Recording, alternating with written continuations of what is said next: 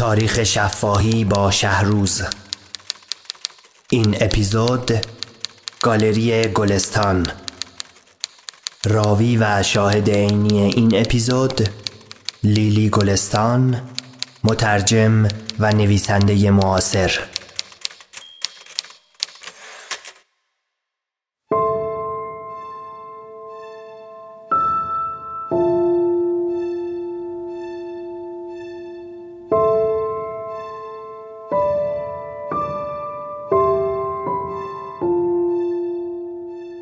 من تمام نوجوانیم با بغض صبحگاهی از خواب بلند شدم.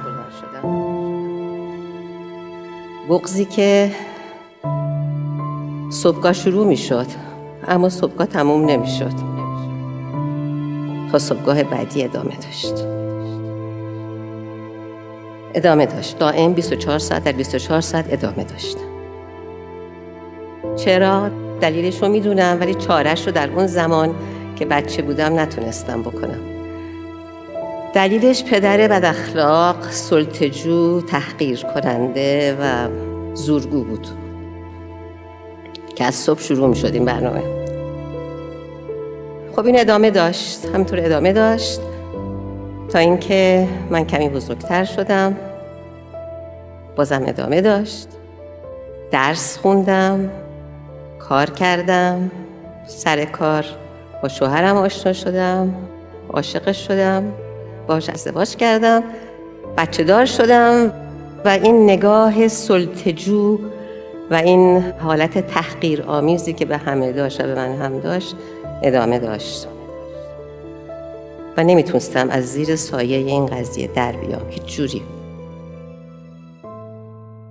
چند سالی گذشت تا اینکه من یک کتاب به دستم رسید به اسم زندگی جنگ و دیگر هیچ. این کتاب کتابی بود که راجب به جنگ ویتنام بود آریانا فالاچی نوشته بود و کتاب بسیار جذابی بود. و وقتی این کتاب خوندم احساس کردم که باید این لذت خواندنم رو با خیلیا سهیم بشم. حیف بود بقیه نخونن. ترجیح دادم که این کتاب رو ترجمه کنم با وجودی که بچه کوچیک داشتم. روزی هشت ساعت کار می‌کردم شوهر داشتم بچه داشتم خونه داشتم زندگی داشتم سرم شلوغ بود اما گفتم حتما باید این کار رو من بکنم و تصمیم گرفتم که بالاخره یک کاری از آن خودم و برای دل خودم بکنم. کردم. کردم و یک دوستی من رو برد پلو انتشارات امیر کبیر و اونم خیلی استقبال کرد با من قرارداد بست و کتاب در اومد. براش پستر خیلی بزرگی درست کردن.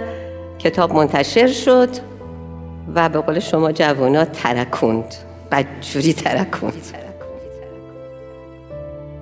در عرض دو ماه کتاب به چاپ دوم رسید. اون موقع هم 500 تا هزار تا چاپ نمی‌شد. سه هزار تا سه هزار 500 تا و چهار هزار تا چاپ می‌شد. و من واقعا یک شبه معروف شدم.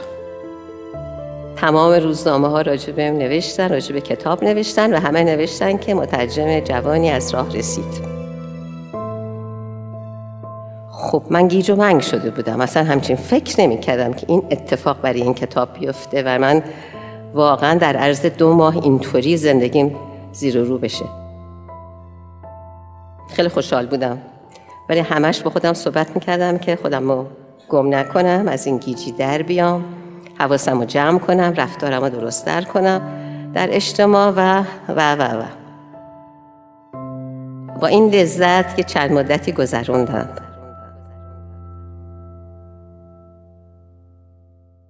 یه روز خونه پدرم مهمون بودم دیدم پدرم از راه رسید دیدم سر تکون میده و یه لبخندی هم لبش داره. مادرم پرسید چی شده؟ گفت اتفاق خیلی عجیبی امروز افتاد. گفت چی شده؟ گفتم تو خیابون راه می‌رفتم دو دختر دانشجو منو دیدم با دست نشون دادن. گفتن اینو می‌بینی؟ این بابای لیلی گلستان. گفتن اینو می‌بینی؟ این بابای لیلی گلستان. اونجا زندگی من عوض شد. اونجا فهمیدم که من دیگه خودم هستم. که دختر ابراهیم گلستانی هستم. خودم هستم و باید مراقب این خودم باشم. باید به این خودم احترام بگذارم و حواسم رو جمع کنم. من اون دورانی که زیر اون سلطه بودم یک لکنت زبون وحشتناکم داشتم که سالیان سال طول کشید. من دیگه اون نگاه رو روی خودم احساس نمی کردم اون تحقیر رو دیگه احساس نمی کردم اعتماد به نفس پیدا کرده بودم. خیلی عجیبه که دیگه لکنت زبونم نداشتم راحت خوشبخت.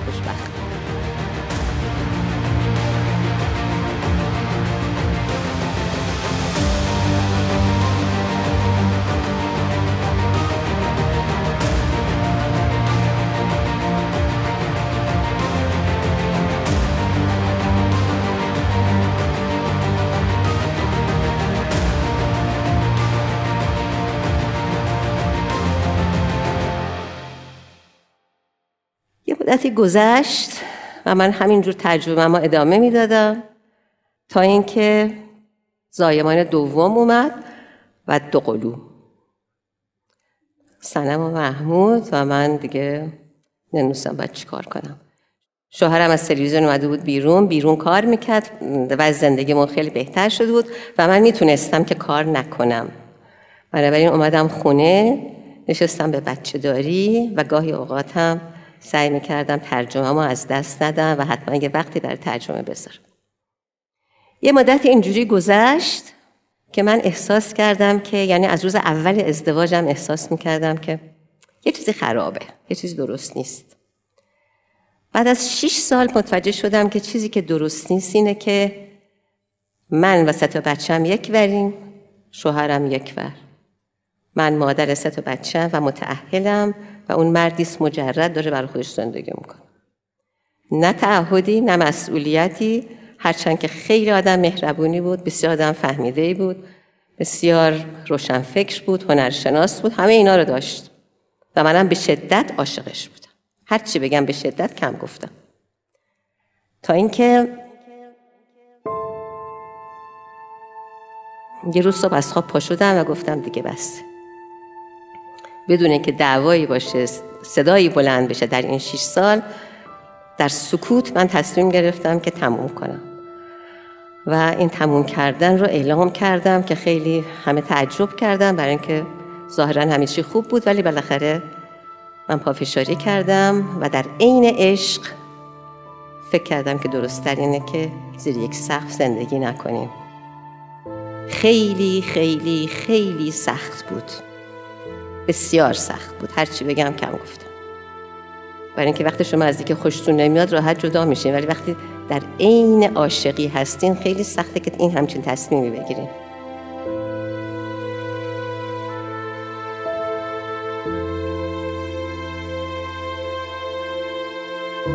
من این تصمیم رو گرفتم. منطقم بر احساسم چربید و بسیار کار درستی کردم. هنوزم فکر می‌کنم کار درستی کردم. و همیشه دوست باقی موندیم. خیلی دوستان خوبی هم باقی موندیم. بعد از جدایی خب من تو اون خونه واسه بچه موندم و دوران بسیار بسیار سختی بر من گذشت. چرا که کار نداشتم سه تا بچه داشتم. یک زن سی ساله با تمام آمال و آرزوهای برآورده نشده و بدون پول. هیچ پول نداشتم یه پسنداز خیلی مختصر. بسیار سخت بود برام. هر کاری هم می‌کردم نمی‌شد. یه مقدار پول کتابا می‌رسید ولی خیلی خیلی کم بود. یه روز فکر کردم که بهتر یه کاری رو شروع کنم. اینجوری نمیشه. یه کارهای کوچیک می‌کردم ولی نمی‌شد. روز پدرم اومد گفتش که من فکر می‌کنم توی حیات خونم یه خونه برای تو بسازم که لاقل پول اجاره مجبور نشی بدی. خدا عمرش بده خیلی ممنون. این خونه ساخته شد و یک روز که خونه تموم شد دست منو گرفت از پله های خونه برد بالا. گفت خب من به وظیفم عمل کردم. این خونه ای تو از جات بلند شو و برو پرش کن. من هم تو منگ نگاش کردم. دست منو رها کرد از پله ها اومد پایین. در خونه رو باز کرد از در خونه رفت بیرون و رفت که رفت که رفت و دیگه پشتش رو نگاه نکرد. من نشستم رو پله ها و زار زار گریه کردم برای اینکه چریختی باید پرش می‌کردم. خیلی کار سختی بود. کار نداشتم پول نداشتم. تمام اسباب خونه ما در دو اتاق جا می شد بقیه اتاق خالی بود. یه روز که بچه ها رو داشتم بدرقه می کردم که برن مدرسه سر کوچه. چشمم افتاد به گاراژ خونه که بیفایده افتاده بود. گفتم من از این گاراژ استفاده بکنم. نشستم فکر کردم که بهتر اینجا رو من یه کاری بکنم یه درآمدی از توش کسب کنم. حالا که یه مترجم شناخته شده شدم بهتره که برم اینجا رو کتاب فروشی کنم. رفتم منطقه شهرداری منطقه و اون آقا رو که به اصطلاح مسئول این کار بود دیدم و بهش گفتم که من می‌خوام گاراژ خونم و براش مجوز کسب بگیرم. گفت همبرگر فروشی یا بوتیک؟ همبرگر فروشی یا بوتیک؟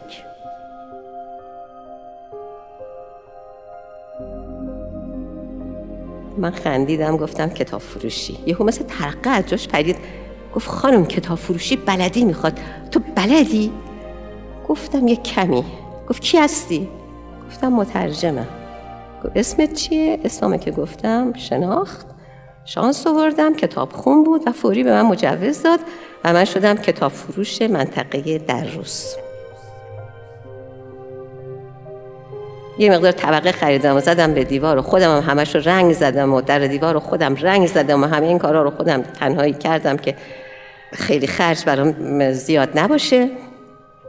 کتابا رو امانت گرفتیم و گذاشتیم و خیلی جای قشنگ بامزه شد و کارش گرفت. اول اهالی محل اومدن بعد از جاهای دیگه اومدن بعد ادبا و نویسندگان اومدن آقای محمود دولت آبادی احمد شاملو احمد محمود همینجور همه اومدن و کارش گرفت. منم خوشحال. شیش سال گذشت بدین منوال و من کار می‌کردم پول در می آوردم زندگی بچه ها رو میچرخوندیم.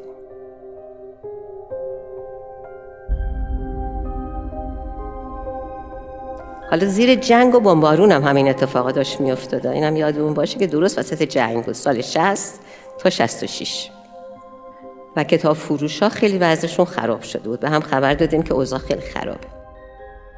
من دیدم خب من نمی‌تونم صبر کنم. من باید زندگی اون بگذرونم. فکر کردم اینجا رو یک کار دیگه توش بکنم. حالا که یه جایی دارم و مجوز کسب دارم.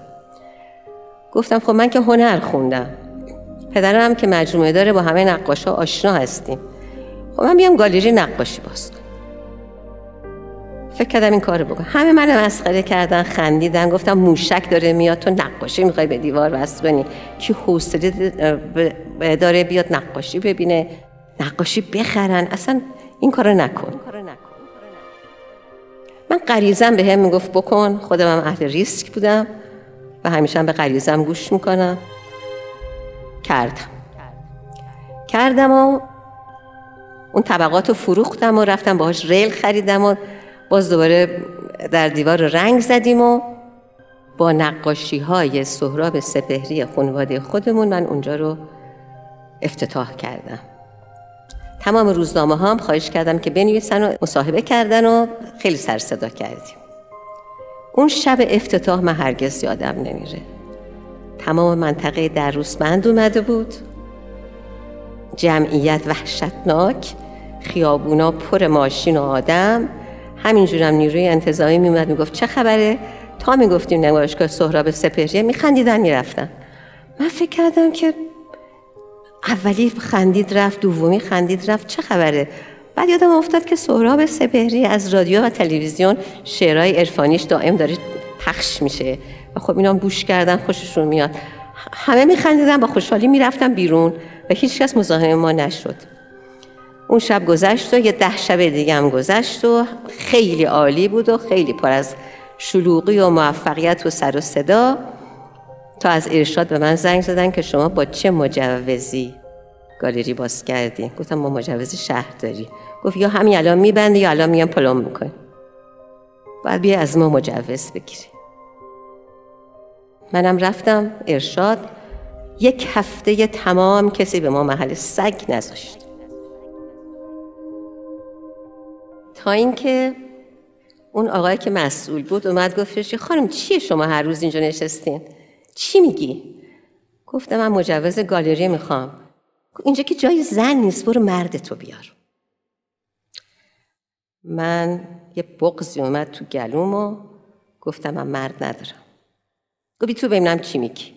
با همین لحن واقعا با همین لحن. من رفتم تو اتاقش نشستم رو صندلی. دیگه نتونستم. به پهنای صورتم اشک اومد. سرشو بلند کرد گفت یه سوال کنه دید. به اوضاع خیلی خرابه. پیش خدمت صدا کرد گفت برای خانم چایی با نبات بیار. من یه مقدار چایی با نبات خوردم گفت درخواستتو بده درخواستمو بهش دادم. مهر و امضا و پرت کرد جلو من. منم بدون هیچ خداحافظی بدون هیچ تشکری درخواستم رو برداشتم سرم انداختم پایین اومدم سوار ماشینم شدم و تا در روز زار زار و با صدای بلند تو ماشین گریه کرد خیلی به این برخورد و آمدم ادامه دادم به کار گالری داری. 28 ساله که من گالری دارم و 28 ساله که با مشکلات خیلی عجیب غریبه که می‌تونه نباشه روبرو هستم. اما تسلیم هیچ کدوم از این مسائل نشدم. سعی کردم تمام مشکلات رو بریزم جلوم حلش کنم یه تمهیداتی به کار بگیرم حتی با مکر و حیله و فری و هر جوری که بلدم. بکنم که بشود.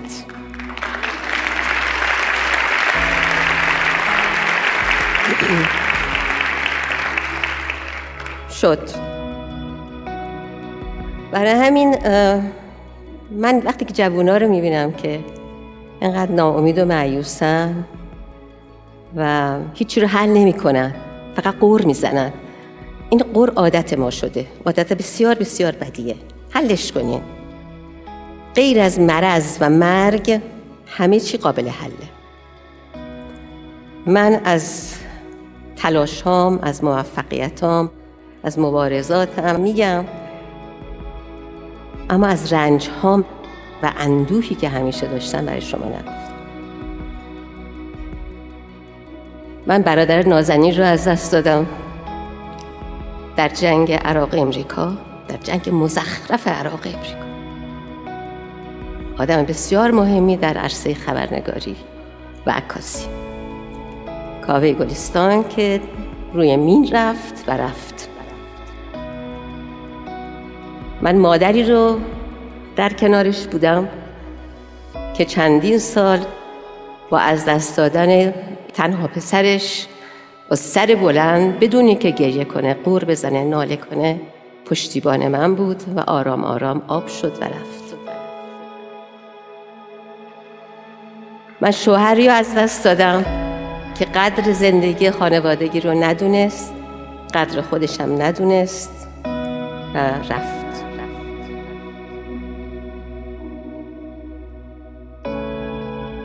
رنج با ما عجینه. درد با ما عجینه. ما باید صبوری کنیم و همه اینا رو تحمل کنیم. ما نباید از زندگی طلبکار باشیم.